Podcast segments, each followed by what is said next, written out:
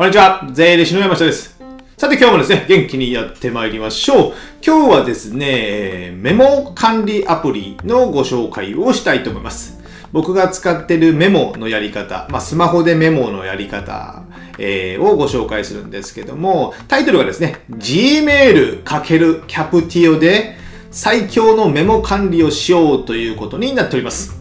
あの、僕がメモを使ってるのはですね、まあスマホ、まあ手書きのメモは 全く最近は使ってないんですけども、あの、スマホでメモをして、そのキャプティオっていうね、メモアプリがあるんですよ。そのキャプティオでメモをして、そのメモを僕の Gmail に飛ばして、で、Gmail の受信トレイで管理する。このようなやり方をやってるんですよ。これがね、結構最強なので、ちょっとご紹介したいと思います。あの、キャプティオって、まあ、Gmail はわかるんでしょうけども、キャプティオってご存知ですか ?CAPTIO。このね、合ってるかどうかね、わかんないですキャプティオってこの、見えるかな？見えませんかね？キャプティオっていうね、アプリがあるので、これね、あの、大変申し訳ないんですけど、探してるとですね、Apple、iOS ではあるみたいなんですけども、Android ではちょっとなさそうなので、まあ、似たようなサービスがあると思いますので、一度探していただきたいんですけども、じゃあ、キャプティオどういうサービスのアプリかというとですね、キャプティオのアプリ内に、あの、メールアドレスを一つ登録するんですよ。一つメールアドレスを登録する。すると、そのアプリを開くと、あの、メモをする画面が現れてですね、そこに、えー、なんか、今日、ポッドキャストの収録するとかメモするじゃないですか。ただ、それを送信って押すと、その登録されたメールアドレスにそのデータが送られるだけ。以上終了。シンプルでしょ。シンプル is the best. 本当にね、この、このシンプルさがいいんですよ。なので、何かしなきゃいけないな、忘れるなと思って、あの、メモするとき、あの、タスクアプリとかでもいいんですけど、タスクアプリ開くと、追加とかね、日付とか、いろいろ、出るものがあるじゃないですか。ああいうのってめんどくさいですよね。で、例えばじゃあ Gmail のアプリを開いて、じゃあ自分の Gmail のアプリから新規作成して、自分のアドレスにメールを作って送るっていうのもいいんですけども、新規作成まではすぐできるんですけども、メールアドレスを誰にするかっていうのを検索しなきゃいけないじゃないですか。例えば僕だったら山下って入れれば僕のアドレスがポンって出てくるからそれでエンターでもいいんですけどそれの手間ってむちゃむちゃ時間かかりますよね。でもキャプティオであれば一つメールアドレスを登録してますのでそれをメールアドレスにしか届かないんですよメモが。ですので、そうすることによってもメモだけ入力して送信を押せばすぐ届く。これすごいです、意外と。意外にないんですよ、こういうサービスって。で、まあ、エバーノートとかいろんなメモアプリとかたくさんあるんですけども、あの、いろいろ使い分けるとですね、どこに書いたかわからなくなる。これが一番の問題なんですよ。探そうと思っても、あれどこに書いたっけ？手書きだったっけ？バッグの中かなとかね、スマホのどのアプリかなみたいなね、エバーノートかな？メールかな？タスクアプリかなとかね、いろいろ探すと、えー、よくわけわからなくなる。ですので僕自身はもうキャプティオを通してメモをする。まあタスクするときはタスクアプリとか使えますけれども、なんかアイデアが思いついたとか、あ、これやらなきゃいけないなとか、あこれメモしとってお客さんにこれを伝えようとかいうのは、キャプティオにメモをして、そのメモを、えー、Gmail の自分のアカアカウントに送信する。もうそれだけ。したら、僕は Gmail のね、えー、受信トレイだけをほぼ見ときゃいいんですよ。どれだけそしたらその情報を、じゃあお客さんのここの情報にくっつけるとか、メモだったらメモの、えー、ポッドキャストので、あの、アイディアだったら、ポッドキャストのアイディアの情報のところにもう一個持っていくとかですね。なので、受信トレをきれいに整理して、それをあとアーカイブしていくだけなんですよ。結構簡単でしょ？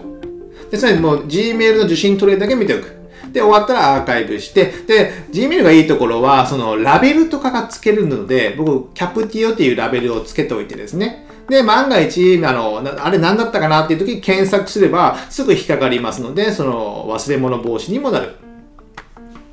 っていうことで Gmail× キャプティオが最強のね、メモアプリですので、おすすめしております。で、使い方としてはね、あといくつかあって、あのー、スマホでブラウザー見てるとかね、ブラウザーでなんか検索、ネット検索しましたね。なんか、ね、じゃあ行きたい温泉宿がありましたね。行きたい温泉宿があって、あ、ここ行きたいなと思ったら、じゃあ、だったらですね、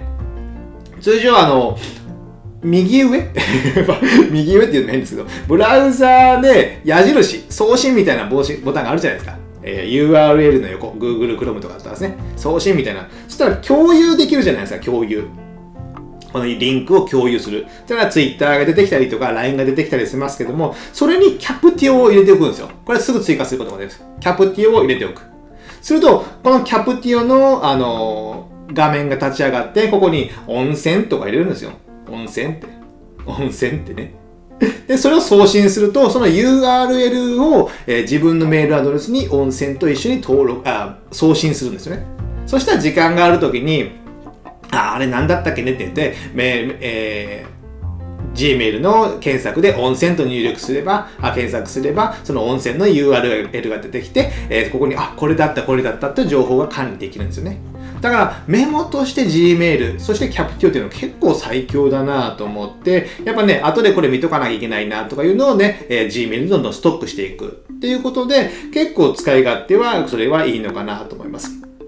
あとね、写真も添付したりできるんですよ。写真も。まあ写真僕はあんまり使わないので、添付は送らないですけども、写真も添付したりして送ることもできます。あとね、え入力方法で、あの、楽なのは、